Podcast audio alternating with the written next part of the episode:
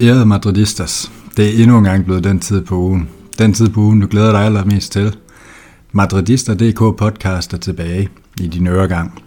Jeg hedder Christian Møller Hansen, og jeg skal lede, slaget, lede slagets gang. Med mig der har jeg Daniel Andersen, der svømmer løs i Paris. Daniel, hvordan, øh, hvordan står det til oppe i Aalborg? Jamen det, det står der fuldstændig fremragende til. Det er især rigtig, rigtig dejligt at være med, med i dag, hvor Jesper han også er her, fordi Jesper han har jo lovet guld og grønne skov, og, og guld og grønne skov, det blev det ikke. Men øh, jeg, jeg holder nu mig og Jesper alligevel. Så. Det, det er sjovt, du siger det, fordi Jesper, øh, hvordan har du fejret Mbappé-signingen? Det, øh, det har jeg jo glædet mig længe til at spørge dig om. Jamen, den har jeg lige udskudt øh, et øjeblik. Der var nogen, der ikke ville lege med, og det, det var lidt ærgerligt, men øh, ja, sådan var det.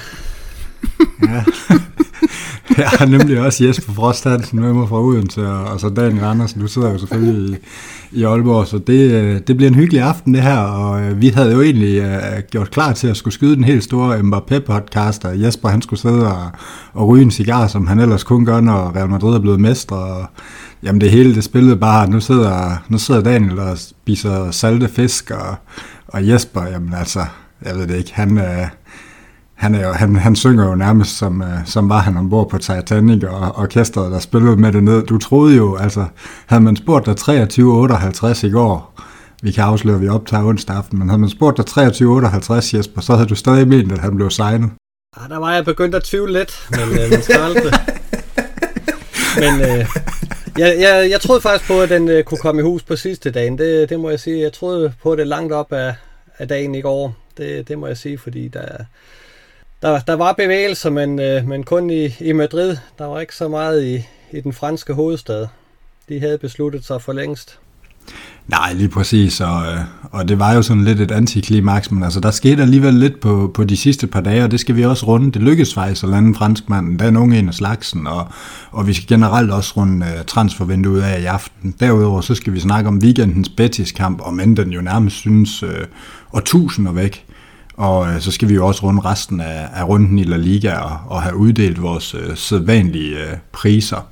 Så det er sådan programmet. Alt det, det øh, vil jeg krydre med en quiz, hvor I får et par, par quizspørgsmål, og, og lige præcis med jer to, så plejer en quiz at være fornøjelig, og, og det er nærmest lige så sikkert, som, øh, som at Mbappé han ender i Madrid, at, øh, at Jesper han vinder, eller hvordan er det nu, det plejer at være, Daniel? Det, det er noget i den stil i hvert fald. Jesper han, ikke bare med sine takes, men også i quizzen har han det med at blamere sig. Jesper, jeg elsker dig. ja, men altså, det er, det er lidt som den, den onkel, vi ikke har. Det, det, det er dig, Jesper. Det er, det er fantastisk. Men, onkel øhm, eller gammelfar, det kan komme ud på et. Det er i orden, jeg. Hvor vil du ende Nå, men uh, tilbage på sporet. Vi vinder, vi vinder 1-0 i, uh, i weekenden over Betis i en udkamp, som jo traditionelt har været rigtig svær for os, og, øh, og i perioder så det da også svært ud, særligt i første halvleg, men, øh, men Daniel, hvis du sådan skal tage os igennem kampen, hvordan, øh, hvordan vil du så karakterisere den her? Og sådan helt overordnet, der synes jeg jo faktisk, det er en, det er en rigtig, rigtig jævnbyrdig affære, undskyld, mellem, altså i kampen mod Betis her. Jeg synes faktisk, Betis, de ja, spiller Real Madrid ganske fornuftigt, altså øh, set over hele kampen. Det, vi, vi, vi dominerer ikke den her kamp, og ja, det, det, det er måske også, jeg ved ikke, om man kan sige, det er heldigt, at vi får det her ene point, men et eller andet sted, der er det måske, altså det er jo et, vi, vi skaber ikke de store chancer, altså på XG, den største chance, vi har, det er jo der, hvor Vinicius ind i feltet, for, for han får ikke justeret øh, foden ordentligt, så afslutningen, den ryger mod mål, den ryger jo ja, ved siden af, og, og så har vi det her ja, fuldstændig fabelagtige mål, Cavaral han laver efter også et rigtig, rigtig flot opspil, ikke også, men det er jo ikke mål, man normalt ser en højre bak score, det Cabral han laver. Det var teknisk, teknisk øh, rigtig, rigtig højt niveau. Øh, og det var sådan noget, der skulle til i den her kamp for, for at stække Betis, som, som igen, jeg, jeg synes, de, de, de leverer en flot kamp, og det er, det er et stærkt hold, vi, vi slog på udbanen her, så det skal vi jo være glade for. Jesper, hvis jeg, hvis jeg sidder lidt med den fornemmelse, at, at det her, det var sådan en kamp, man, man, man et eller andet sted nærmest bliver mester på, altså en, en udesejr, hvor man ikke giver ret mange chancer væk, og, og i sidste ende får skabt nok til selv at score. Er jeg sådan helt skævt på den, at, at det var sådan en kamp, som vi i sidste sæson ville sige, det var en Atletico-kamp, og, og på en eller anden måde, så føles det bare som om Real Madrid har en lille smule overskud allerede på det her tidspunkt i sæsonen. Er jeg helt skævt på den? Nej, det er for meget præcis ramt. Øh, det, det ser fornuftigt ud over hele linjen. Der er begyndt at komme et, et godt pres over, over hele banen, og, og vi, vi giver ikke de store chancer væk. Altså, Betis havde godt nok lidt flere skud på mål, end, end Real Madrid havde, men, men, men rigtig farligt blev det jo aldrig. Øh, så, så det var meget positivt at få tre point med fra, fra en meget, meget svær udbane. Ja, og det man kan sige, det der gør, gør kampen lidt jævnbyrdig, i hvert fald i mine øjne, det er jo det her med, at vi med den midtbane, vi har derinde med Valverde, Casemiro og Isco, selvom Isco han er en ok dygtig til at holde i bolden, så er han jo ikke en Kroos, Modric til at distribuere den på, på samme måde. Altså afleveringsprocenterne med de tre, de er ikke, øhm, de er ikke skyhøje øh, i forhold til, hvad, hvad Kroos og, og Modric, de, de kan levere derinde, og det gør jo også, at, at vi nødvendigvis ikke har, har det overtag på midten, som, som vi burde have. Så Valverde, han tilfører selvfølgelig nogle andre ting med hans dynamik, dynamik som, ja, man, man nok heller ikke kun undvære, vel. Så, så der er jo nogle ting, man, man går på kompromis ved, ved, ved at have de her spillere. Og jeg kan ikke engang sige kompromis, fordi Gruser og Modric stiger ud med skader, ikke også? Men, øh, men, men det er bare for at sige, altså, det, det er i hvert fald en af grundene til, at øh, ja, det bliver den her tæt kamp mod Betis. Jo, lige præcis, men så vil jeg faktisk fremhæve noget, som jeg synes var, var med til at være afgørende, og det, det er noget, der ændrer sig lidt fra, fra de første par kampe i sæsonen og så til den her, og det er, at vi har lige pludselig to defensivt solide backs. Vi har en Cavaral, som altså ikke laver nogen fejl, det så vi i Lukas ugen inden, hvor, hvor det er med til at koste imod Levante, ikke at det var Lukas skyld, at vi lukker tre mål ind, men det er i hvert fald en del af det på, på i hvert fald det ene mål, og, og der står Cabral bare utrolig sikkert. Og i den anden side, der har vi så unge Miguel Gutierrez, som, som også kommer ind og spiller en rigtig solid kamp, og udover at han er ved at komme op og slås et par gange og, og viser lidt coronas, så, så synes jeg, han står ekstremt sikkert defensivt, og, og han virker egentlig også som en, der godt tør føre bolden lidt frem. Det er som om, han lige måske skal have lidt mere selvtillid, men, men det giver Real Madrids defensiv noget at, at have de her to. Det kan godt være, at de stadigvæk mangler lidt offensivt, særligt, særligt Miguel, men, men jeg synes på en eller anden måde, det gav sådan en sikkerhed at se defensiven i den her kamp, og det var egentlig også lidt rart efter, at vi nu har set et par kampe, hvad Real Madrid under Ancelotti kan offensivt, at vi så ser, ser et hold stå stærkt i, i den anden ende også. Det, det synes jeg var meget positivt. Ja, lige præcis, fordi vi har jo set, hvad Miguel han kan på den offensive side af, side af bolden, med, med de her afleveringer, han kan slå ind i feltet, og, og hans tekniske kunde og alle de ting her, men altså han har de her fem taklinger mod Betis, øh, på hele kampen, og så har han også nogle, nogle vellykkede driblinger og sådan noget, men jeg synes jo, nu, nu læste jeg lige på vores forum, at han fik skudt i skoen, han, han nødvendigvis ikke var, var skarp defensivt. Jeg synes jo netop den her situation, hvor han får stoppet det her angreb, hvor Betis har mulighed for at score, hvor han jo, han ikke han ikke, hvad skal vi sige, laver et udfald for tidligt, der gør, at, øh, nu kan jeg ikke lige huske, øh, huske hvad for to Betis-spillere det var, der, der var i situationen, men øh, han laver ikke udfald, det gør så, at han, han kan snuppe afleveringen og så sætte det her angreb i gang, hvor Vinicius kommer til baglinjen, smækker den tilbage til Benzema, Benzema ind over til Cavaral og mål, ikke? Øhm, det er bare for at sige, at øh, Michael Gutierrez, han er altså, han er et specielt talent, som, som Jesper han jo har, har berørt en del gange allerede i, i, op, eller i, i, i sæsonens begyndelse. Ja, altså jeg ved ikke, hvor, om jeg synes, han ligefrem er et, er et specielt talent, men, men han har da i hvert fald noget at byde på, og, og virker også, som om han er ved at komme ind i Ancelottis rotation. Det er da positivt at se ham være med så tidligt. Øhm, en anden overskrift til den her kamp, det er jo sådan set, at, øhm, at Azard han bliver bænket, og Vinicius han får lov at starte. Et eller andet sted, så, så gjorde Vinicius det vel okay, uden at være lige så kampafgørende som, som i de andre kampe, Jesper. Men, men hvad tænker du, det her det også sender for et signal? Jamen, det sender et signal om, at, øh, at Hazard øh, skal, skal stramme sig ind, hvis, hvis han skal have spilletid. Altså, øh, den, den er ikke bare givet på forhånd, at han skal have den. Og så ved jeg ikke, om øh, der på det tidspunkt, hvor, øh, hvor kampen bliver spillet, om han der stadig er i spil til at, at ryge afsted. Altså, han var jo rygtet øh, på vej til Juventus, øh, og, og der var nogle rygter omkring ham, så, så jeg ved ikke, om det var for at spare ham, øh, men... men Øh, eller om det også var en af grundene med. Men, men altså, han, han skal til at vise noget, fordi Vinicius er, er klart foran ham lige i øjeblikket. Øh, det, det må man jo bare sige. Øh. Ja, jeg kunne øh, på et eller andet område måske godt tænke mig at se ham rykke lidt mere ind centralt, øh, eller, eller blive prøvet af på højre kanten, fordi jo, Bale har set godt ud og set bedre ud end tidligere, men, men jeg synes måske ikke, jeg synes måske stadigvæk, man mangler at se en, se en Bale, som virker til at have decideret x-faktor. Øhm, og det, det tror jeg stadigvæk på, særligt des længere Azart han er skadesfri, at, at det vil dukke op.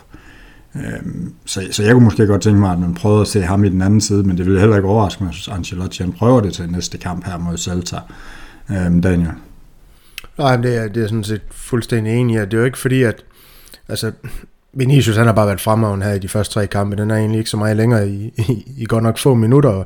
Og det er jo heller ikke fordi, jeg synes, Bale og Hazard nødvendigvis er faldet mega meget igennem. De har bare ikke præsteret noget overnaturligt, om jeg så må sige. Så det er sådan lidt hip som hap, hvem af dem, der skal spille lige nu. Det kunne jo også være en Rodrigo.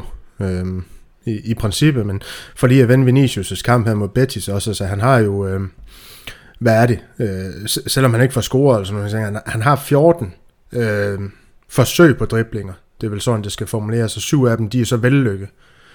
Altså, det viser jo en Vinicius med, med selvtillid, en Vinicius, der, der, der, der tror på sin egen evne og gerne vil ind og udfordre modstanderen. Øhm, vi snakker meget om, om i sidste sæson, at han, han spillede på de sikre ting, frem for måske at, at, at forsøge at, at tage ansvar på sig og drible øh, og kaste ud i de her driblinger, hvor han forsøger at skabe noget ting. Det, det gør han så nu. Øh, der er lidt showboat igen over, over Vinicius, og det kan jeg sgu egentlig godt lide. Jeg synes, han er en fremragende spiller, når han, han viser sine tekniske færdigheder og, og laver nogle tæmninger bag om støtteben. Altså, det, det, det, det er sådan venstrekant, vi skal have. Det er lækkert.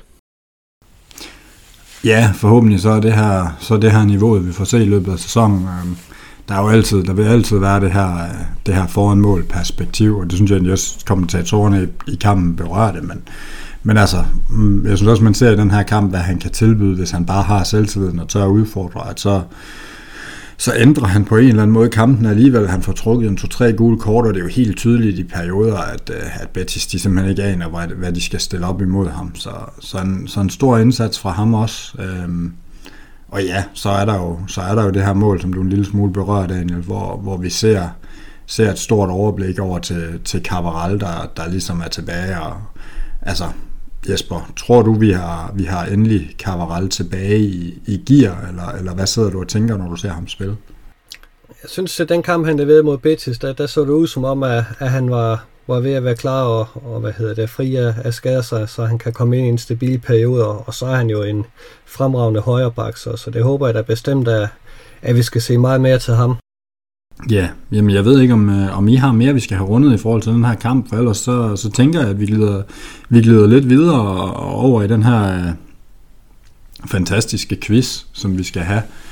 Og øh, ja, jeg har, jeg har egentlig første runde klar til jer, hvis, øh, hvis I er med på den. Bestemt. Det er, det er egentlig meget simpelt.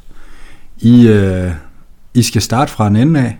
I skal ifølge Transfermarkt transfermarkt gætte på, hvilke spillere i Real Madrids historie, der er dyrest. Vi skal have den dyreste først, og så skal vi have nummer to, og så skal vi have nummer tre. Og I skiftes til at byde, og den, der først rammer forbi, taber pointet. Er I med på den? ja, det, det er vi da. Jesper, du lige der... Du lige der, ja, lige gået op for, at Mbappé han ikke kommer til Real Madrid. ja, det var min første bud, og han er den dyreste. Så er den ude. ved du hvad, Jesper? Det er så heldigt, så jeg har lige trukket lod, og du får lov at starte. Så kan du give mig den dyreste spiller i Real Madrids historie? Ja, det må vel være Hazard, så. Nej, vi starter simpelthen med at ramme plet. Daniel presset på dig. Næst dyreste. Jamen, øh, jeg går med Gareth Bale. Det er også korrekt. Så skal vi have fra Jesper den tredje dyreste.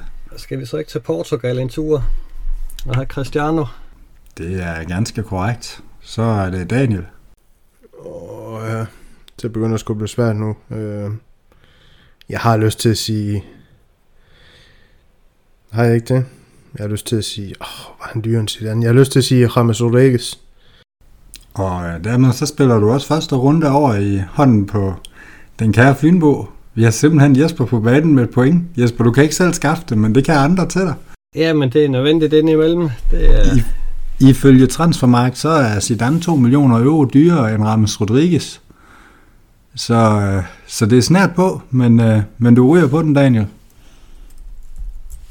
Hvordan føles det? Ja, det føles egentlig fint nok, at øh, Jesper han kan, kan få lidt uh, vind på cykelstierne med det modvind, han har, han har mødt i vores interne chat her de, de seneste par dage. Ja. Jeg, betra- jeg betragter det faktisk ikke som modvind, altså det, det, det må jeg sige, det det, der skete jo bare, at jeg ikke fik ret, og det er, det er sjovt at prøve for mig en gang imellem ikke at få ret.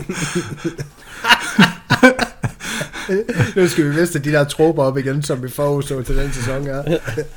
Ja, det, det kan man jo snakke lidt om, Jesper. Der var både Holland og, og, og Mbappé. De kommer næste år, eller næste år, eller næste år. Men, men hvis ikke vi husker meget galt, så tror jeg faktisk, du ramte Kammervenga. Når du havde, ja. havde halvdelen af fodbold i Europa, så er det jo rart at ramme en enkelt gang. Jeg ramte de vigtigste, det vil jeg sige. ja. Nå, spøg til side.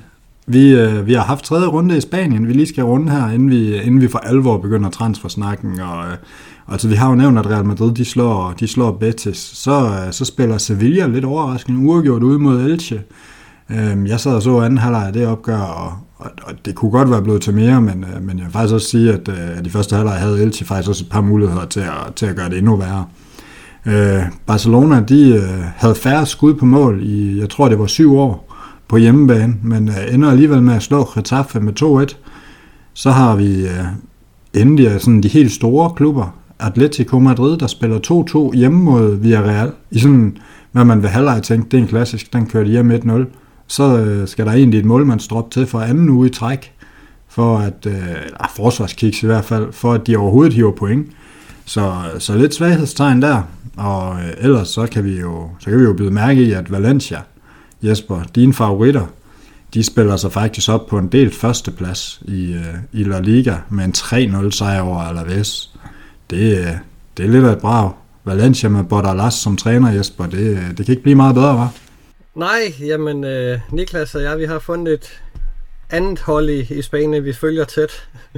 Ja, men, men lidt en overraskelse. Jeg havde i hvert fald ikke set dem være så gode, også når man kigger ned over deres trupper. De har jo faktisk spillet ganske udmærket bold.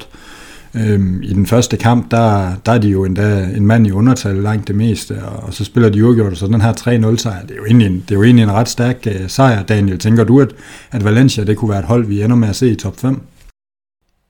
Ah, top 5, det er måske at strække den nu, når det er over 38 kampe, men jeg vil sige, i, i forhold til de her sæsonforudsigelser, vi havde, jeg nævnte Ritaffe som, som det, der blev overraskelsen. Nu må vi jo se, hvordan det kommer til at gå, men Valencia, det var stadig holdt der rumsteret i bevidstheden på grund af Bordelas. Altså, jeg ved godt, det fungerede ikke i Ritaffe sidste, øh, sidste sæson, men han er jo en dygtig træner. Så det skal det blive spændende at se. Altså, Spanien, de kunne godt bruge, bruge mere end fire hold bare til at have monopol på, ja, på den her topstrid. Det vil være fint at få Valencia med igen, selvom øh, ja, Jesper ikke kan lide dem. Ja, jamen det kan man jo sige, og, og vi har jo faktisk også øh, et sjette hold med i toppen, og det, øh, det er Mallorca, det er jo, det er jo yderst overraskende, må man sige, at, øh, at de ligger helt deroppe sammen med, med de store, Jesper. Når vi sådan lige, hvis vi måske lader Mallorca ligge, fordi dem er nu ikke i tvivl om, de skal falde lidt ned igen. Men hvor overrasket er du egentlig over at se Barcelona være startet den her sæson med, med syv point efter tre kampe? Øhm, du, du kaldte dem meget ned inden sæsonstart i vores øh, sæsonoptakt. Jeg havde dem stadigvæk på, på en fjerdeplads i, i La Liga, så, så jeg er måske ikke så overrasket. Altså, de har haft et par, par overkommelige hjemmekamper, så en udkamp mod, mod Bilbao. Øh, det, det er, en, øh, det er en, øh, en, en god start for dem, og, og jo en start, de har brug for, for fordi øh, de, de, de har en, en, en lidt svær sæson i, i, i vente, så, så en, en god start er jo altid øh, godt for dem. Ja, den kommer i hvert fald ikke dårligt tilbage. De, øh, de har faktisk fået udsat deres næste kamp, lidt ligesom Real Madrid, der valgte at, at få den flyttet, så har de fået den udsat, fordi den lå ret ubelejligt for både Sevilla og Barca. Øhm, I forhold til, at de, de skulle spille, spille i Europa ugen efter, og, øh, og hvad skal man sige, øh, fik spillere hjem fra Sydamerika meget sent, så derfor så er den kamp blevet udsat, og det, det var i hvert fald sådan et opgør, jeg havde glædet mig lidt til at se det her Sevilla-hold, som, som vi måske lidt forventer kan banke på i top 3, øhm, og, og slå bare sig ud af det, og, og se dem møde hinanden, men, øh, men det opgør får vi ikke at se, og til gengæld tænker jeg, Daniel, så, så tænker jeg ikke, det er en fordel at få skubbet en kamp til senere i sæsonen. Nej, fordi det kan jo være, at man i den kamp skal, skal ud og indhente nogle ting og sådan noget. Nej, det, det kan jeg ikke se, hvorfor det skulle være en, en fordel for Barcelona. Og, og jeg er jo også helt enig, enig i Jespers analyse af Barcelona. Jeg, jeg, jeg, jeg får svært ved at se Barcelona andet end et top 4 hold. Og nu siger jeg top 4, og, og med det der mener jeg, at de ender ikke i top 3. Altså fjerdepladsen, det er, det er Barcelonas loft for mit vedkommende i den her sæson. Det var, det var noget af en offensiv udmelding, må jeg, nok, må jeg nok sige, for et hold, der alligevel ikke har fået Aguero tilbage, og, og nu har nået at indskrive ham på grund af et par spillere, der er gået ned i løn, så, øh, så synes jeg alligevel, det var en, det var en lidt offensiv udmelding. Jeg tager heller Mariano. Ja, ham hænger, At ham hænger du så også på, så det, det, der er ikke noget valg. Ja, det, det er, ja, det er jo, jeg ved ikke, hvad man jeg, jeg har jo erfaret i den podcast, der vi gerne må komme med offensive udmeldinger. Vi skal ikke stå- stå til ansvar for det, vi siger alligevel, jo. ikke tale om. Jeg er helt på din linje, Daniel. Bare fyr noget lort af. Du skal bare love, at du står ved det. ja, ja. Jamen ellers så, så laver Nikolaj et, øh, en lille video med Med bluebirds. Åh, mener du dengang, du mente, at Levante de på ingen måde ville blive en trussel, og, og, og alligevel fik scoret tre mål mod os? Nej, ja, det, det var vel noget med, at jeg ikke er så bekymret for forsvaret. Ja, det, er, det er stadigvæk ikke. Nej, det gik jo også meget godt i weekenden. Jesper, for lige at, at komme lidt tilbage til, til sådan seriøsiteten, så den her 2-2 mod, øh, mod Villarreal, hvor, hvor, hvor glad var du egentlig for at se det, at Atletico Madrid de ikke bare får lov at, at stikke afsted med 9 point efter tre kampe? Betød det noget for dig, eller er det egentlig ikke noget, du sådan bider mærke i på det her tidspunkt af sæsonen? Nej, det, det gør ikke noget, at Atletico sætter point til, men, men på den anden side set ville det jo heller ikke være afgørende, hvis, hvis de havde, havde ligget med 9 point nu. Øh, men, men, men det er da fint, at, at de møder lidt modgang også, og, og, og finde ud af, at de også har nogle ting at arbejde med. Øh, det, det er ganske fornuftigt, at det er lidt hold i, i topholdene, at der ikke er nogen, der, der stikker af.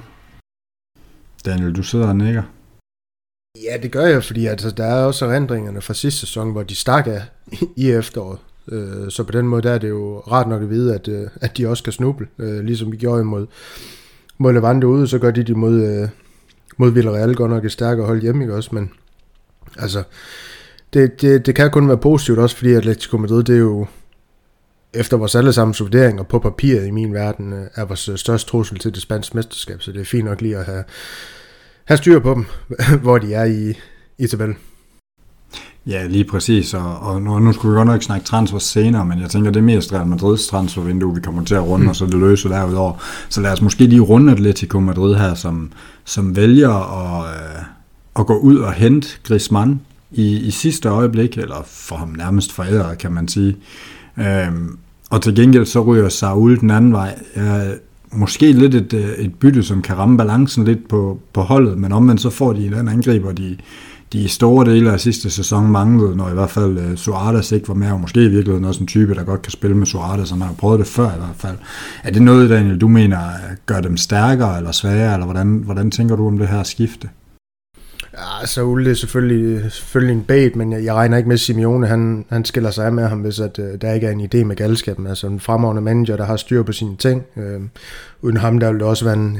Øh, Atletico også være en helt anden størrelse, men det er en helt anden snak. Øh, rigtig, rigtig godt øh, vindue, de har haft, Atletico Madrid. Øh, for mig vinderne i det, i det spanske transfervindue i al almindelighed. Øhm, øh, det her med, at de får Griezmann ind. Ingen tvivl om, at han nok skal komme til at, at gøre det langt, langt bedre i, i Madrid, end han gjorde i, øh, i Barcelona. Øhm, så, så har de også hævet- hentet ham her, Mateus Cunha, øh, for noget tyngde i, i offensiven. Øhm, var det fra Hertha Berlin, han kom. Øhm, ham her brasilianeren. Øhm, så, så, så ja, altså de... For mig, der står de, der står de stærkere øh, på bredden, så det blev ikke, øh, de blev ikke nemmere at bide skære med i, i den her sæson, de var i sidste, sidste sæson.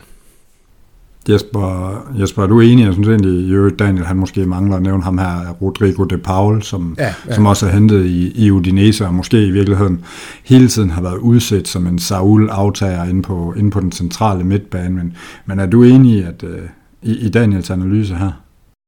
Ja, altså Atletico Madrid har, har gjort det ganske fornuftigt øh, på, på transfermarkedet. Øh, det, det er ikke nogen dum idé at hente øh, Griezmann tilbage, fordi han er bedre end det, han har vist i, i Barcelona. Jeg tror også, at, at han kan finde det frem, øh, at han øh, viste i Atletico Madrid sin første periode, så, så det er, er helt sikkert et, en, en god signing, de har lavet der, så at de slipper af med Saul, altså han var begyndt at ryge lidt ud på et sidespor, så- og, og få ham sendt til, til Chelsea, det, det tror jeg som nok, de, de kommer så over. Drenge, nu har vi, nu har vi snakket lidt, uh, lidt resultater og lidt forskelligt uh, Real Madrid også, men vi skal jo også have uddelt vores kategorier her, og jeg tænker, vi skal, vi skal starte med, med rundens højdepunkter, og der glæder jeg mig lidt til at høre, høre jer. Altså, jeg, jeg kunne egentlig godt spille, uh, spille lidt ud med en uh, Carvaral-scoring. Det var for mig lidt et højdepunkt, egentlig også jubelscenen bagefter. Det synes jeg var, ja, det var, det var egentlig lidt fedt at opleve. Uh, at se, altså, at, at det virkelig betød noget. Det sagde han også efter kampen, at, at han egentlig bare lod følelserne for frit løb, så se ham stå og slå på, på sit bryst. Det, var, det synes jeg var, var lidt et højdepunkt for mig i hvert fald. Jeg ved ikke, Daniel, du sidder og nikker rigtig, rigtig meget. Ja, så smiler jeg også, fordi at det her med, at øh, når drengene de viser følelser og, og klasker det rigtige sted på brystkassen, øh, helt lidt til venstre, der hvor logoet også sidder, det, øh, det er noget, man kun kan smile over som fans, når, når de følelser kommer i spil. Øhm, men jeg har egentlig valgt at, at pege på øh, Carlo Ancelottis, øh, ja, jeg, jeg, jeg ved ikke, om man kan kalde holdopstilling den kamp her, men jeg synes i hvert fald, det er forfriskende, det her med, at nu, nu var vi lidt efter ham måske i, i de to første kampe med Arla, hvor han skulle til venstre, og det ikke var Miguel Gutierrez, han gik med, men så i den her kamp, der, der, der spiller han Miguel Gutierrez til, til venstre, så Alaba og, og og Militao centralt, ikke også? Øhm, plus han, han sætter Hazard der, og så Vinicius ind. Det synes jeg faktisk, det er for mig lidt et højdepunkt, at, at vi ser en træner, der faktisk øh, ikke går med ja, de dyreste, de bedste, de mest etablerede spillere, men egentlig også giver de spillere chancen, der, der viser formen og, og tingene, når, når det skal afgøres. Ja, og det er også et super godt bud, Jesper. Sidder du og brænder ind med noget? Jamen, så vil, vil jeg godt øh, fremhæve Fede Valverde igen, fordi jeg synes, øh, han giver midtbanen en, en helt øh, ny dynamik med, med hans ryg frem i banen og, og, og det, han fylder. Så, så jeg er vanvittigt spændt på, øh, hvordan er, at midtbanen kommer til at se ud, når både Kroos og Modric er klar igen. Øh, om det så bliver på bekøj, øh, hvad hedder det, Fede Valverde, der skal betale prisen for det, eller om, om han virkelig øh, spiller sig ind i varmen nu og, og tilkæmper sig en, en fast plads. Det kunne jeg jo personligt godt tænke mig at se. Og jeg synes, han er, han er virkelig en kriger. Ja, og måske en, måske en lille detalje i forhold til det, og sådan lidt en kombi, kombi af jeres to, så, så vil jeg da i hvert fald gerne rose Ancelotti for at, jeg ved godt, det har været i mangel af Modric og sådan, men, men alligevel at bruge, og også Kroos, men alligevel at bruge Valverdes på en tremands midtbane, det synes jeg ofte, vi savnede øh, Zidane gør. At det, han gik ofte over i 4-4-2, og så rykkede han Valverde ud på, på kanten, når det endelig var øh, eller brugt ham på kanten i en 4-3-3. Øh, det synes jeg bare er dejligt at se, at, øh, at, at man prøver at bruge ham ind centralt, fordi han giver netop, som du siger, Jesper, bare noget dynamik. Der, der er i hvert fald nogle gode bud blandt her, så, øh, så lad, os, øh, lad os høre, hvad vores lyttere synes, når de har, når de har hørt vores guldkorn, og så, øh, så lad os glide videre til, til ugens nedtur. Altså, jeg, jeg, er egentlig, jeg, jeg, jeg har ikke lige kunne komme på noget. Altså, det skulle da lige være, være en parisisk klub, der ikke ville, der ikke ville sælge deres spillere, men altså, det har jo omvendt givet os masser, masser af god humor, at vi kan grine lidt af Jesper, så, så, så jeg tænker, det går. Hvis vi får ham næste år, så kan jeg også godt leve med det. Men, men for mig er det lidt ugens nedtur. Øhm, jeg ved ikke, om I andre har nogle bud. Nej, ligesom, ligesom sidste gang, jeg tror det var også tre, der sad her, der, der skal vi... Øh, der skal vi fiske i rigtig, rigtig lang tid for, for at have lidt eller andet øh, fornuftigt ind, synes jeg. Og igen, så, så skal vi jo nok hen til den her, du berørte den, Christian, i din gennemgang af, af spillerunden i La Liga med, med Villarreal og Atletico Madrid. Det er jo lidt ærgerligt, at, at det er sådan en, et koks defensivt, der gør, at øh, Atletico Madrid faktisk får et point i den kamp. Ja, og også et rigtig, rigtig godt bud, og jeg kan ligesom fornemme, at, øh, at Jesper, du, du, du tabte helt tråden, da jeg foreslår Mbappé. Det er stadig ikke helt klart for dig, at, at Men det er, jo det, det er jo det, hele ugen har, har handlet om, øh, og selvfølgelig er det en skuffelse, vi til sidst ender med at, at stå uden ham. Så, så den kan jeg godt købe mig ind på, at, at det er super ærgerligt. Super. Jamen, øh, men så synes jeg til gengæld, at, øh, at vi også skal finde, finde ugens detalje. Jesper, et godt bud. Det øh, er, at øh, det lykkes øh, Sevilla at holde Koundé, og det lykkes Villarreal at holde Pau Torres. Jeg synes, det er, det er to gigantiske talenter, og at, at de ikke er havnet i en engelsk klub, det synes jeg er virkelig godt for La Liga. At, at de klubber, de står imod og ikke bare sælger til, til førstbydende. Det synes jeg, det, det er super fedt, at de er stadigvæk er at finde i La Liga. Jeg synes faktisk, det er, det, det, det er rigtig godt fundet, Jesper jeg er meget, meget enig. Øh, skulle jeg komme med et andet bud, så, så skulle det være, at det lykkes Real Madrid Feminino i går og, øh, og få uafgjort i, i tillægstiden mod øh, Manchester City i Champions League-kvalen, så der stadigvæk er, er mulighed for, at de kvalificerer sig. Men, men jeg synes faktisk sådan her med at tænke lidt La Liga på en positiv måde. Er der en anden ting, som skulle fremhæves, som sidder jeg lige og, og padler lidt med, men kommer i tanke om, så er det jo egentlig, at øh, Villarreal de faktisk har en dansk keeper på, øh, på som anden keeper til opgøret her mod, øh, mod Atletico Madrid, og med Delaney, som også er kommet til, øh, til Sevilla, så står vi lige pludselig i en La Liga, hvor, øh, hvor vi faktisk har fire danskere og, og tre af dem i, i forholdsvis gode klubber. Så, så det synes jeg jo egentlig, det er længe siden, vi har, vi har været der, og, og rigtig positivt som, øh, som dansk fan af, af spansk fodbold at se, Daniel. Jeg ved ikke, hvad, om du har noget at knytte på, på den her detalje med, at vi faktisk lige pludselig begynder at se nogle danskere i det spanske igen.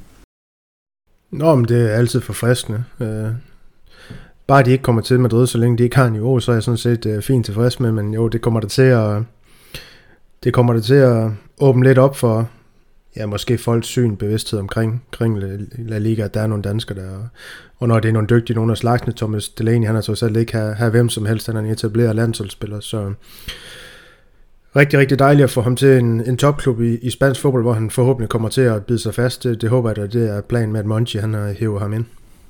Ja, lige præcis, og, og bliver han så 12-13 mand, så skal der nok også blive masser af minutter til ham. Han, øh, han kommer også med en god erfaring, og, og skulle der en dansker, så har du jo allerede lovet, at øh, Joachim Mæle, det er, det er den kommende højre bak hos Real Madrid. Du har ikke lovet, at vi henter ham, men øh, du har i hvert fald lovet, at han har niveauet, så, så det, er jo også, øh, det er jo også et bud. Det viser han hver gang, han spiller landskamp. Ja, jamen, øh, det, det er der jo nogen, der mener. Men øh, vi skal videre til anden runde i kvisten, og Daniel, du går i chips, den du triste spiser allerede over, over nederlaget, og hvis Jesper han hiver pointet her, så er der jo ikke engang behov for tredje runde. Jeg kan afsløre, at øh, vi fortsætter præcis ligesom før. I stedet for alle spillere i Real Madrids historie, så skal I dog kun vælge brasilianske spillere i Real Madrids historie. Så, øh, og så start fra den dyreste og køre ned af. Jesper og Daniel, har I forstået, hvad jeg lige prøvede at forklare? Ja. Ja, men jeg er ikke sikker på, at jeg kan svare rigtigt på det, du har forklaret. Nej, I ser omtrent lige så chokeret ud, som da I fik at vide, at Mariano han havde takket nej til at blive udlejet. Men uh, Daniel, du får, du får lov at starte med den dyreste brasilianer i Real Madrids historie, ifølge Transfermarkt. Jamen, øh, jeg er nødt til at gå med Kaká. Det er, det er også meget fornuftigt. Så fortsætter vi over til Jesper, der allerede har en presbald. Ja, men er vi så ikke øh, omkring Eder Militao nu? Uh, den bliver spillet tilbage til, til den kære Daniel. Gjorde den godt nok det? Det er, det er skarpt spillet, vil jeg sige. Ja, og problemet de to næste, de, de er nærmest kostet det samme. Så hvem af dem er det? Du kan Jamen, sige tre, så vil jeg heller ikke hjælpe dig mere. Nå, Robinho sikkert. ja, ja, ja, jeg går med Vini. Jeg kan afsløre, at med de tre, der er det faktisk stødt løb, så du går med Vinicius, og Jesper, hvad siger du så? Så siger jeg Renier. Eller var det jo... Skal vi have Rodrigo først? det er, det er satan rand med ikke Renier. Han har kostet 30 millioner euro. Koster han kun 30? Og det er faktisk Ronaldo, der kostede 40,5 millioner euro. jeg mener faktisk, at René var op øh, sammen med Rodrigo og, og Vinicius. Ja, det er fint, det er fint. Ah, der er noget smukt over, at du lige når at blære dig med, du ved, det ikke er to, der har kostet det samme, men tre, og så... Ja, og så, så er det ikke den... Jeg mener sgu, René, han var meget dyrere. Gyder du alligevel forbi, det Ja, altså det er jo som var så var han friløber uden målmand, men uh, det kan du jo spørge Iago Aspas, hvordan man brænder. Det er som at have en Mbappé done deal, men alligevel ikke have ham. Ja. Katastrofe. Og ja, hvis vi skal starte der. Daniel, jeg ved, du er, du er noget mere skeptisk, end jeg er omkring de her journalister. Altså, jeg, jeg tror jo ikke på, at, øh, at journalisterne har siddet og fundet på noget, eller har dårlig øh, info eller noget. Men du har skudt lidt efter dem for det her med, at de egentlig breaker torsdag aften. I, øh, at, at, hvad skal man sige, at den her deal, den er, den er done deal. Det har du været, det har du været ret hissig over. Ja, men det er jo, det er jo mest af alt fordi, at Øh ja undskyld sprog, pishammerende irriterende, at man, man i, er i en eller anden glædesros torsdag aften over, at Mbappé han, han har skrevet under, og så ja, står man op, og så har han ikke skrevet under alligevel, fordi der har været nogle fejlmeldinger øh, omkring det, eller noget misinformation. Øh. Hvad der er gået galt, det er jo svært at sige. Har den været done deal? Er der trukket noget tilbage for det her Katar, og hvem der nogle gange styrer, styrer det show i, i Paris, ikke også? Det, det, det er svært at... Det er jo rigtig, rigtig svært at sige, men jeg synes bare, man som ja, journalist, når man, når man har så gode kontakter, også har et ansvar på en eller anden måde. Øhm, og sådan en som ham her, Jose Felix Diaz, som jeg især har været efter, øh, så, så synes jeg godt, man kan, kan vise lidt format, og så gå ud og undskyld, når man, når man har, har, har misset den så mig, ligesom visse andre, de har, de, de har været ude at gøre. Altså det, det synes jeg, det er passende, når man breaker så store nyheder, så det ikke sker, det må jeg bare sige. Jamen okay, så vil jeg, så vil jeg sige, så, så nærmer vi os mere end... Øh, jeg troede, jeg troede du, var, du var mere hissig over det her med, at, øh, at de, de breaker noget falsk, fordi der, der vil jeg sige, at, at jeg tror jo på, at de her journalister, de, øh, de har, hvad skal man sige, kontakter så dybt ind i Real Madrid, at, at hvad de fortæller, det ofte er er noget, de får at vide af nogen, der sidder nærmest i forhandlingerne. Og jeg er da helt enig i, at de kan, de kan godt gå ud og undskylde bagefter, og de kan jo så også forklare, hvorfor det er, at de måske er gået fejl, og, og sige, at de, de er simpelthen blevet misinformeret, eller, eller hvad det nu er, der gør det. Men, men altså, jeg, jeg ved jo ikke, om jeg sådan, synes, det decideret er, at, at de her journalister, det, de, de bliver også lidt brugt, og det, det kan jo være svært for dem, når de sidder og får et opkald inden fra, hvad skal man sige, en, der måske sidder omkring forhandlingerne, og som så siger, jamen, øh, den her, den er, den er ved at være lukket. Altså, så synes jeg faktisk mere, det er dem, der ligger, der, der er problemet. Men, øh, men det er jo sådan lidt, om man skal, man skal skyde den ene eller den anden, Daniel. Du, øh, du er meget ivrig. Nej, det er jeg ikke, men jeg, jeg er sådan, sådan enig, Christian, men, men det er bare det her med, altså, hvordan kan man, for det første, altså de kontakter, de har lekser nu her, hvordan kan man offentliggøre det som journalist, når at, at vi de sidste, hvad, 3-4 dage af, af, af transfervindue ikke har hørt på andet, end at PSG har ignoreret, underforstået og også afvist, jeg er ikke engang sikker på, at de er afvist, men de har i hvert fald ignoreret alt, øh, alle tilbud, alle opkald øh, og så videre og så videre, e-mails eller hvad der nu er foregået fra Pettis, altså, så, så finder jeg det ganske, ganske underligt, man kan, man kan lave en done deal på den, når PSG de på intet tidspunkt i den her, her, her transfersager har, har reageret på Real Madrids øh, forskellige ja, vanvittige bud faktisk.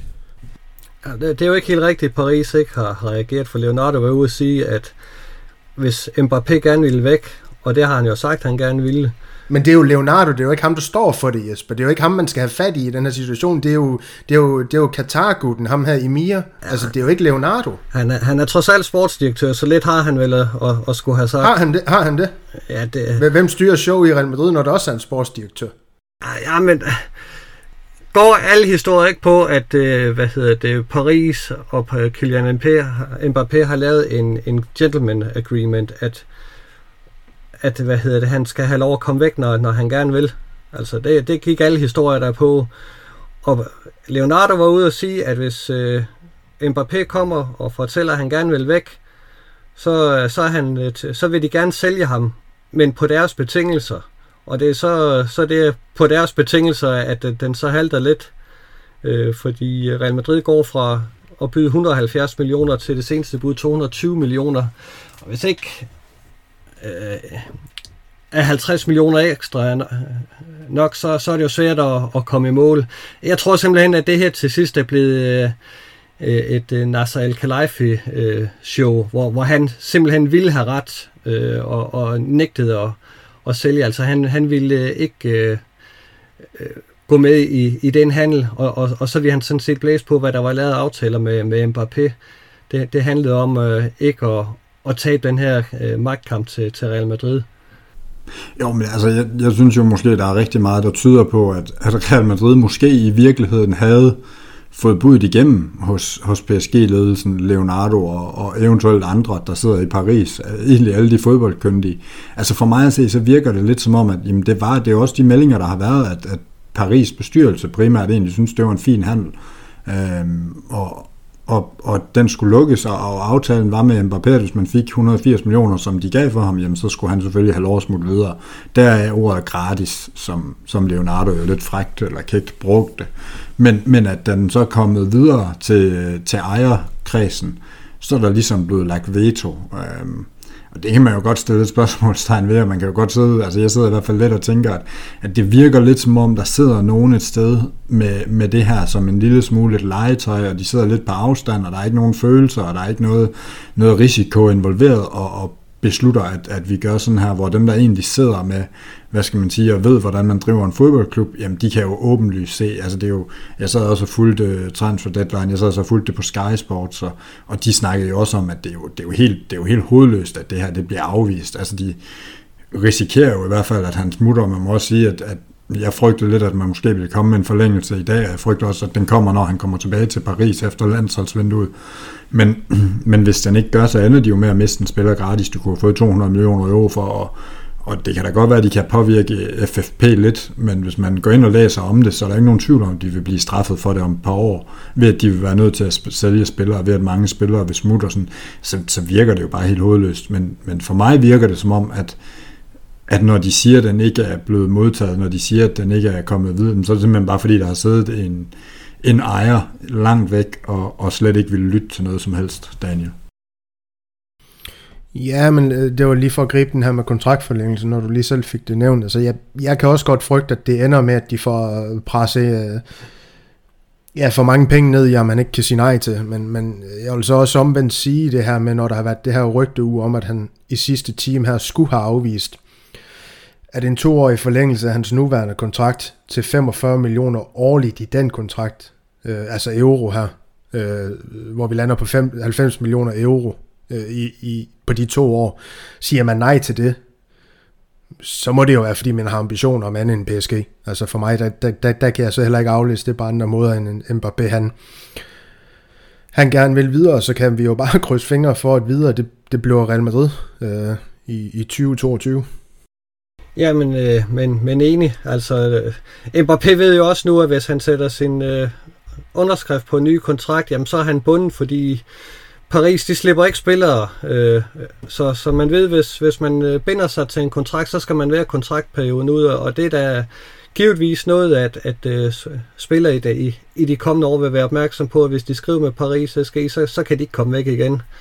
Øh, det, det, det, det synes jeg faktisk, at, øh, at Paris øh, de, de skal begynde at overveje lidt, om, om det er en strategi, man virkelig vil, fordi øh, der, der er spillere, der, der undervejs finder ud af, at de gerne vil noget andet, øh, og, og, og så skal man jo ikke øh, holde på dem for en pris, bare fordi man har en, en kontrakt med dem. Det, det tror jeg sgu, det bider dem selv i halen i, i det lange løb. Det, det, det kunne jeg godt være lidt bekymret for på deres vegne. Ja, man kan i hvert fald godt sidde og tænke lidt, øh, en, en Hakimi, der lige har skrevet under på en, en seksårig kontrakt, øh, en Donnarumma, og når så hvad skal man sige, hvis FFP det, det træder ind og træder i karakter, og, og de bliver tvunget til at gøre noget om to år, hvor mange af deres kontrakter jo udløber, så, øh, så kan man godt sidde og tænke lidt, lidt, hvad sidder de så i for en situation, men altså lad os nu lade, lade Paris være, være Paris, og, og nu har vi ligesom rundet lidt den her handel, som, som jo desværre ikke blev til noget, og, og Jamen spørgsmålet er jo så lidt, hvad der kommer til at ske nu. Vi sidder jo alle sammen og håber lidt, at, at han signer med, med Real Madrid, og hvis han ikke har signet inden januar, så forventer jeg da også, at det er det, der kommer til at ske. Men, men presset på ham, det bliver stort, øh, og det bliver jo ikke nemt at være ham. Og der vil helt sikkert også komme et tilbud fra Paris på, at han bare skal forlænge med et år. Og så kan man jo sidde og tænke, jamen, skulle han måske tage et år mere sammen med Messi og Neymar? Altså det kan han jo også overveje. Øh, Øh, og så, der, så går der bare igen et år. Det er lidt det, vi har været ude for med den her Mbappé. Øh, at, at siden han var 17, jamen, så er det altid lige gået et år. Så er det altid lige skulle gå et år, inden han kom til Real Madrid. Det kan godt bekymre mig lidt, det der med, når man bliver ved med bare at udskyde tingene hele tiden. Men, øh, men jeg ved ikke, hvad I, hvad I føler. Om I føler, jeg er helt overbevist om, at han kommer næste sommer, Jesper. Det, det er jo ligesom oplagt at spørge dig om det. Du har jo, du har jo været oppe i træet, kan man sige. Ja, men jeg, jeg har jo sagt på et tidspunkt, får jeg ret, og det, det, det tror jeg faktisk, jeg gør, men, men øh, det, det virker for mig som om, at Mbappé under hele, hele sin karriere har haft en plan. Øh, altså det er ikke tilfældigt, at, at øh, det, først skulle være Real Madrid nu. Altså han skulle modnes i, i Paris, og, og nu er han klar til at tage det næste step op af. Øh, så, så jeg, jeg tror, at, at øh, han afviser, eller bliver ved med at afvise Paris, øh, hvad hedder det, kontrakttilbud, for det virker ikke til, at det er pengene, der bliver afgørende. Øh, og, og skal han videre, og skal han op af, jamen, så er der faktisk ikke så mange klubber at vælge imellem, øh, og den ene har ikke råd. Men det har, det har Real Madrid, så, så det er fortsat et, et rigtig, rigtig godt bud. Ja, men jeg, jeg, jeg, jeg er meget enig i, i det Jesper han siger, så det er jo ikke fordi, vi kan, vi kan love vores lytter, øh, dem der nogle gange lytter til det her, at, øh, at Mbappé han, han kommer til Real Madrid i 2022, men altså, Mbappé han mangler jo ikke noget. Hans familie er sikre. Det er jo ikke pengene, der kommer til at være udslagsgivende i det her tilfælde. Det, det nægter jeg simpelthen tro med sådan en gut, der har, der har afvist de penge, der jeg snakker om. Altså, det er nogle helt andre værdier og, og, og tanker og ambitioner, øh, der er i Mbappés øh, ja, hoved. Øhm, det er, ikke, øh, det er ikke PSG, der gør ham til verdens bedste fodboldspiller. Jeg ved godt, det lyder fuldstændig øh, arrogant i manges øh, ører, når vi siger, at det, det er Real Madrid, men det er Real Madrid. Det er der, du bliver verdens bedste fodboldspiller. Det er ikke i PSG. Neymar, han, han kunne ikke træde ud af Messi skygge ved at skifte fra Barcelona til PSG. Hvornår han blev kort til verdens bedste fodboldspiller? Det er han ikke. Mbappé, han blev heller ikke verdens bedste fodboldspiller i fransk fodbold. Det, det kommer simpelthen bare ikke til at ske. Nej, det er, jo, det er jo en meget god pointe, men altså noget af det, man jo så, hvis man skal være djævelens advokat lidt, det er, jo, det er jo, man kan jo godt frygte lidt, det er jo kommet frem, at jamen, faren, som, som også er inde om, som en af agenterne. Han, han virker som en utrolig stor botnak. Jamen, og det skal du jo have lov at synes, men problemet er jo for os, at uh, den botnak, det er stadig Mbappés far, og, og han har egentlig godkendt, at han skulle forlænge og forsøgt at overtale ham til det, og det viser jo bare det pres, der kommer til at være på den knægt.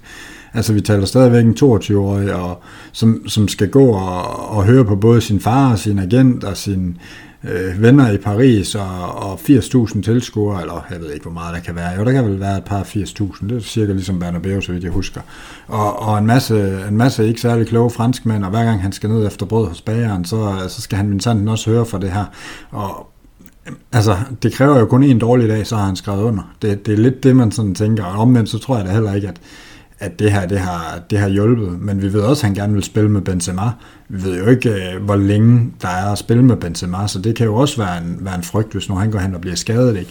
Altså jeg synes bare, det og det er jo netop også derfor, man skulle være klar til at smide de der 200 millioner, som, som jeg ved, vi tre vi er, vi er meget enige om. Det er hele panelet faktisk, at, at man skal netop få lukket sådan en handel, hvis man kan. Så, så det kan man sige, det var, det var måske ham, vi skulle, vi skulle have rundet på den her måde, og så, så lad os glide videre, fordi vi har jo lavet to signings i det her vindue, udover dem, vi har fået retur fra lån, og, og den ene, han var gratis og hed Alaba, ham har vi ligesom nærmest dedikeret en hel podcast til, men, øh, men den anden, han er fransk, han er midtbanespiller, han hedder Kamavinga, og, og han er jo sjov at se i sådan nogle highlight-klip, fordi han kan lidt af hvert, og, og han er jo faktisk i virkeligheden en, øh, en lidt mere kontrolleret midtbanespiller, end vi ser i de der highlight-clips, men altså, hvad tror I, øh, sådan en, øh, en snart 19-årig midtbanespiller, han kommer til at få for en rolle hos Real Madrid i, i, de, i både det og de kommende år? Øh, Jesper, det kunne jeg godt tænke mig at starte med at høre dig om.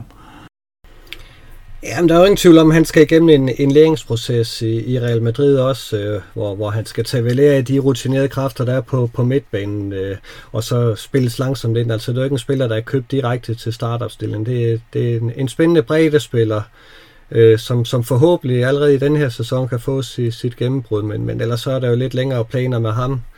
Øh, det, det er jo ikke en spiller, der, der øh, hvad hedder det, tipper øh, mesterskaber og Champions League over til, til os, øh, øh, men, men en, et godt køb, øh, fordi han er, han er relativt billig, og, og, og det er ikke en, en spiller, vi nogensinde kommer til at tage penge på. Det, det, det, det er faktisk et ganske fornuftigt køb det er ikke et fornuftigt køb, det er et fuldstændig fremragende køb. Det her med, at han er blevet installeret med, med en kontrakt frem til 2027, øh, ligesom Valverde, det fortæller jo også bare en historie om, at øh, det, er, øh, det er det projekt, man regner med i Real Madrid nu. Det er de to spillere her, der skal forme øh, i hvert fald det, vi kan kalde otterne på den centrale midtbane, hvis det stadig er det, man vælger at gøre med, med sekseren bagved, det så end bliver i fremtiden, men Valverde og Camavinga, øh, to bomstærke spillere, men alligevel også forskellige, ikke? også i deres udtryk øh, på banen. Altså, jeg, jeg synes faktisk, bredde spiller, det er et lidt grimt ord at pådut, øh, pådut Kammervinke, selvom jeg godt ved, hvad du mener med det, Jesper.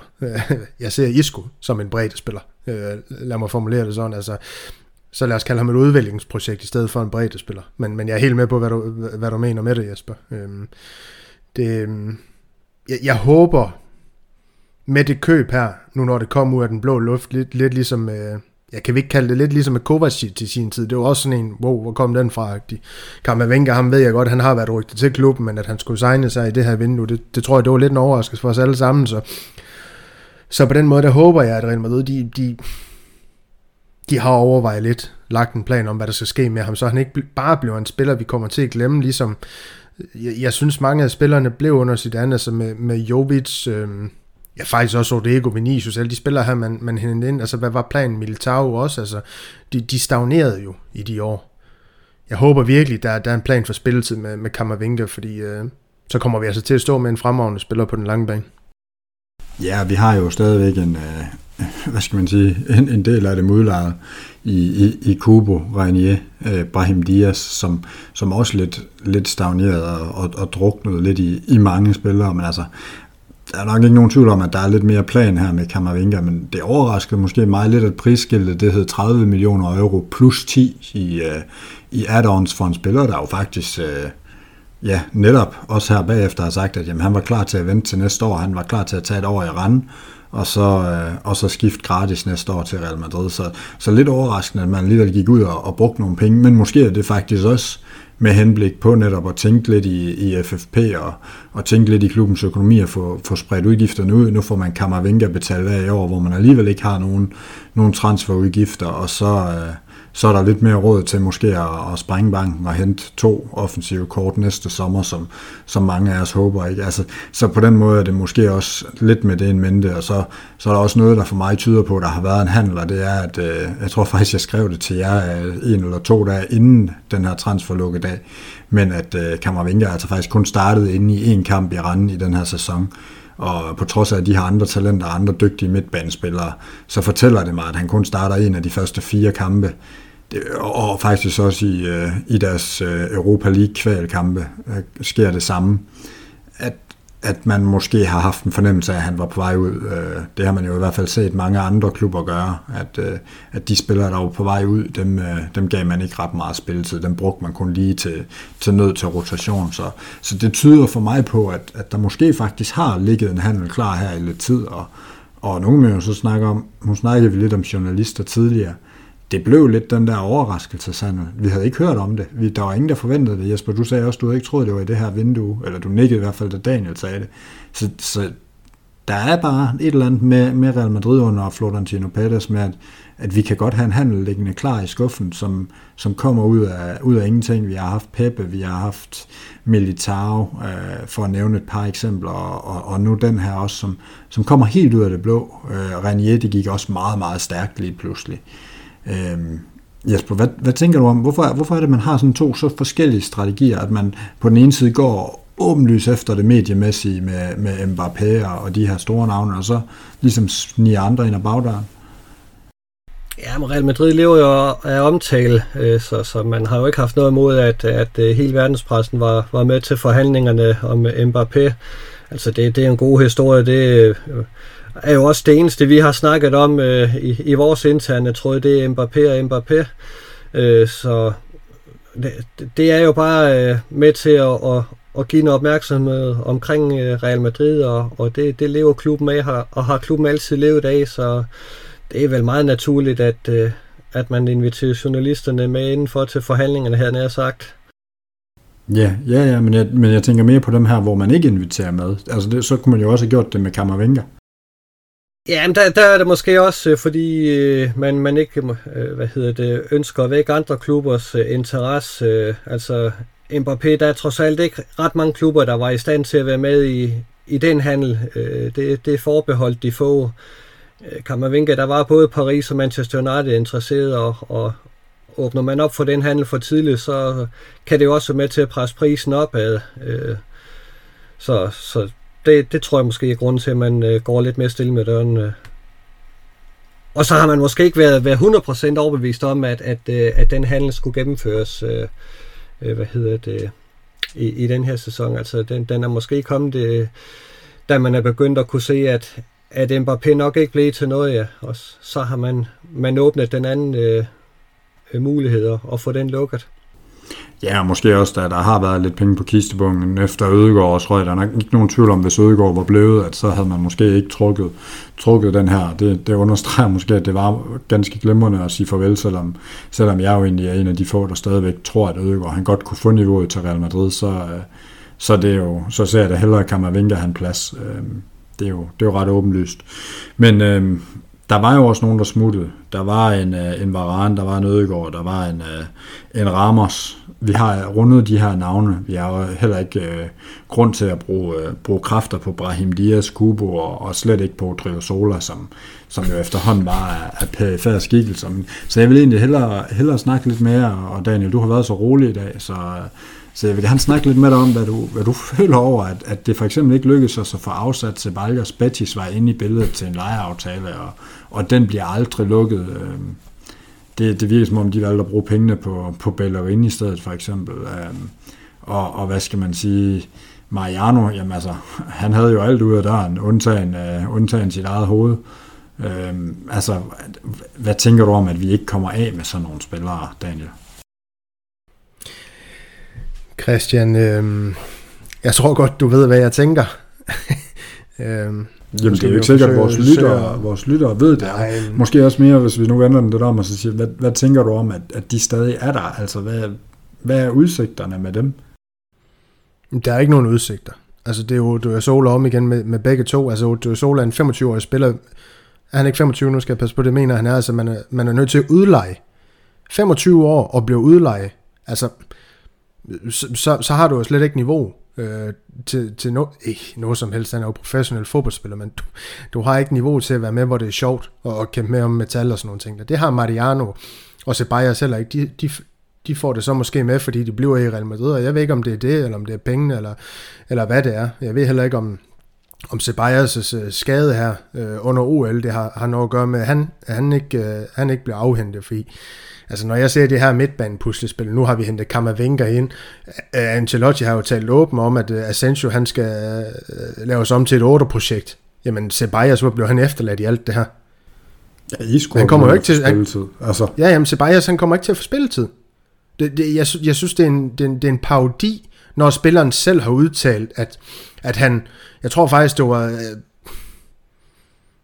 jeg tror faktisk, det var i transfer, altså da han kommer tilbage, han skal have en snak med Ancelotti om, hvad hans rolle er, han, han, han vil have spilletid og sådan nogle ting, jamen det får du jo ikke knægt. Så søg da for en i helvede væk, jeg undskylder mit sprog, altså, altså og Mariano, jamen det, det, er jo lidt, det er jo lidt en anden størrelse, han har aldrig nogensinde ytret sig om, at han vil have fast spilletid, nu han vil bare have nogle øh, penge og godt værd, og det, det får han i Madrid, det øh, havde han så sjovt nok også fået i Rayo Vallecano, fordi det er jo ikke så langt fra, fra det indre Madrid, kan man sige, så, så på den måde, der, det, det, jeg kan slet ikke forstå. Jeg kan slet ikke forstå, hvordan man kan på den måde vægt spilletid, det du egentlig tjener dine penge på, øh, ja, over den lønpose, han får i Real Madrid. Også når rygten, de var frem om med Mariano og Real Madrid, de faktisk var villige til at betale ja, ja, den løn, han fik i Real Madrid, for han spillede i Rayo Vallecano. Altså, der, der er så mange ting, der, der, der forstyrrer mit hoved, hvad det angår. Øhm, men igen, altså Real Madrid, de, som vi også har været inde på øh, mange gange, altså, de har jo skudt sig selv lidt i foden ved at installere de her spillere i klubben med, med lange kontrakter, fordi man, man troede på dem til, til en måske alt for høj løn. Det gør jo, at øh, de ikke er attraktive for mange, men kun få. Og, og de få i det tilfælde her, det var ja, klubber, der ikke kunne få aftalerne i Stanrej og Valcano. de løb som, øh, ja, var det ikke Falcao i stedet for Mariano? Det, øh, det kan jo så være held i uheld for dem, kan man sige. Jo, lige præcis. De, øh, de endte med en, øh, med, en, med en lidt ældre kolumbianer i stedet for, for Mariano, men øhm, fra den Dominikanske Republik, skal det lige siges retteligt. Øhm, men Jesper, burde man i virkeligheden lade være at indskrive Mariano, selvom man har en plads til ham? Altså, er, er det der, man er for simpelthen at sende signal til ham, eller, eller vil det alligevel være, være, være for meget ude med grovfilen? Vi ved jo heller ikke, om der lige pludselig står to angriber og skadet, men altså, burde man ikke næsten overveje at sende et signal til ham om, at, at nu, nu, må du, nu må du altså gøre noget, mester. Det her, det gider vi simpelthen ikke mere. Det er jo også kommet frem i, at, at, at man faktisk er irriteret over, at han bruger mere tid i fitnesscenteret end på træningsbanen. Øhm, Jesper, du er normalt rimelig, rimelig i forhold til at bruge sådan nogle midler, men, men jeg ved ikke, hvad du tænker om det. Når jeg er et rigtig ondt lun, så kunne jeg godt tænke mig, at man øh, simpelthen får bød ham adgang til, til Valdebebas, men, men så er det, vi lige skal huske på, at Real Madrid er trods alt en, en klub med, med lidt klasse, og, og vi, vi, vi ligger som vi har ret. Vi har givet dem nogle kontrakter, som, som øh, de ikke rigtig de kan komme ud af. Så må vi også uh, lidt hænge på dem. Altså det der øh, at, at lave en, en Barcelonas en uh, Ilax Moritba på uh, ind, indtil han enten hvad hedder det, finder ud af at, at forlænge kontrakten, eller eller bliver solgt. Øh, den er jeg sgu ikke sådan tilhænger af. Jeg synes ikke, at det er særlig klædeligt øh, for, for en klub som, som Real Madrid. Jeg vil, øh, jeg vil meget gerne af med Mariano og en hulens masse andre spillere, øh, men, men i sidste ende handler det jo om, at, at, at de skal vise lidt større sportslige ambitioner, fordi når, når de sidder om 10 år og kigger tilbage på deres karriere, var det så sjovere at, at hvad hedder det, få splinter i røren på, på Real Madrid-bænken, eller skulle man have taget mod et tilbud fra, fra nogle af de klubber, som undervejs har været interesseret? Altså, øh, Sevilla var interesseret i Mariano for et par år siden. Jeg tror nok, øh, som, som fodboldspiller, der, der burde man måske have valgt sådan en mulighed, hvis, hvis man havde lidt sportslige ambitioner. Det, det er lidt ærgerligt, at han ikke har det. Ja, men jeg må bare sige, altså jeg tror så alligevel, nu ved jeg godt, at det ikke er noget Real Madrid, de beder ham. Øh, og men jeg, jeg tror alligevel, han kommer til at sidde på tribunen, og nu er jeg ikke sådan lige helt inde i Jesper, hvor mange spillere man skal udtage til en trup øh, på en kamp, der er det, er det er der et, et max, eller et max antal, man, man skal udtage? Er det 22? 20? Du, du kan i hvert fald sagtens udlade ham, hvis... hvis øh, jamen, hvis jamen det, det er det, jeg mener. Altså, ja. Vi har så mange spillere nu, altså spillere som Ceballos og, og Mariano, jamen, kommer de til, til at se en trup, så har du spillere som, som øh, jamen Blanco og Gutierrez, de er jo vel ikke engang indskrevet i førsteholdstruppen, og, og de kommer formentlig også mange af gangene med i, øh, med i kamptruppen øh, på de forskellige kampdage. Så de, de to spillere her, jamen, for fanden, altså de kommer til at bruge det meste tid i, i Madrid eller på tribunerne. Ja, men, men man kan så sige, at, at måske sådan, sådan Blanco er jo, er jo i virkeligheden også den stor taber, at vi, vi henter Kammervenga, så, så, og, og, og Ribas er, er jo et, også, et eller andet sted også et eksempel på et talent, der, der er glædet ret langt tilbage i køen. Øhm, vi, vi kunne blive ved med at snakke med de her, om de her PFA-spillere lidt længe nu, men jeg, jeg tænker, at, øh, at skyggerne de bliver, de bliver lange, og, og vi har også en quiz, vi skal have afgjort, gutter. Det, øh, det står 1-1, og øh, i kan jo nok næsten regne ud, at øh, vi kører samme format i sidste runde. Øh, jeg tænker, at Jesper han får lov at bestemme, hvem der skal starte her, inden I får spørgsmålet, hvad det er, I skal svare på. Ja, det lader vi, det lader vi Daniel gøre. Daniel, du får lov at starte, og øh, indtil videre i aften, så har vi øh, skulle gætte, eller I har skulle gætte, hvilke dyreste spillere Real Madrid har hentet er. Så øh, nu vender vi øh, bøtten om, og så skal I simpelthen øh, gætte, hvad det dyreste salg Real Madrid har haft, og så øh, fortsætter vi ned ad listen, indtil en af jer rammer forbi. Så øh, Daniel, er du med på at starte? Jamen øh, ja, Ronaldo. Du er, du er skarp, så kan vi se, om, øh, om Jesper han, øh, han kan nummer to på den liste. Ja. Jeg kan ikke. Nej. så, det... så blev der stille i fyren. Ja, der blev sgu lidt stille. Øh... Figo. ja, nej. Varane, måske. Du skal have ham med i den her uge, hva'? Ja. Ja, han er, han er nummer 8 på listen, Jesper. Åh, for satan. Det er... Så nogen som Di Maria, Özil og Rubinho, er de ikke rimelig langt op? Der er, der er i hvert fald tre, du har nævnt derovre. Di Maria, han er nummer to. Morata er nummer tre, og så har vi Özil oh. som nummer fire. Kovacic, Hakimi, Rubinho, og så kommer Varane, så Jesper, du, øh, du startede skarpt ud, og, ja, og, og så sluttede det alligevel, ja, som det plejer. Det er godt. Ja, jeg ved ikke, om vi, om vi en dag skal lykkes med, at du vinder en quiz, men, øh, men i dag, der, Ja, det var faktisk lidt ligesom med Mbappé. Vi troede, den var i mål, og så... og så, så var den ikke alligevel. I sidste ende, der blev du jævne ved jorden. Drenge, det, ja. har, det har været en... Uh... Der sætter også en, en nas op i Nordens Paris, kan jeg se. Ja, det, jeg ved ikke, om han sidder med... En Nassau. En Nassau, ja. Ham Paris-ejeren, men, uh, men det gør Daniel i hvert fald, så... Uh, i skal have tak for i aften. Det har været en, uh, en sand fornøjelse at tale med jer og, og høre jeres bevingede ord. Og, uh, jamen, jeg glæder mig blot til, at vi skal snakke endnu mere fodbold i den her sæson. Nu, øh, nu napper vi allerførst en kedelig landskampspause, og så er der meget mere Real Madrid igen. Så øh, med det, der vil jeg blot sige øh, tak for i aften og alla Madrid. I nada más. Ikke noget med, hvad sagde jeg?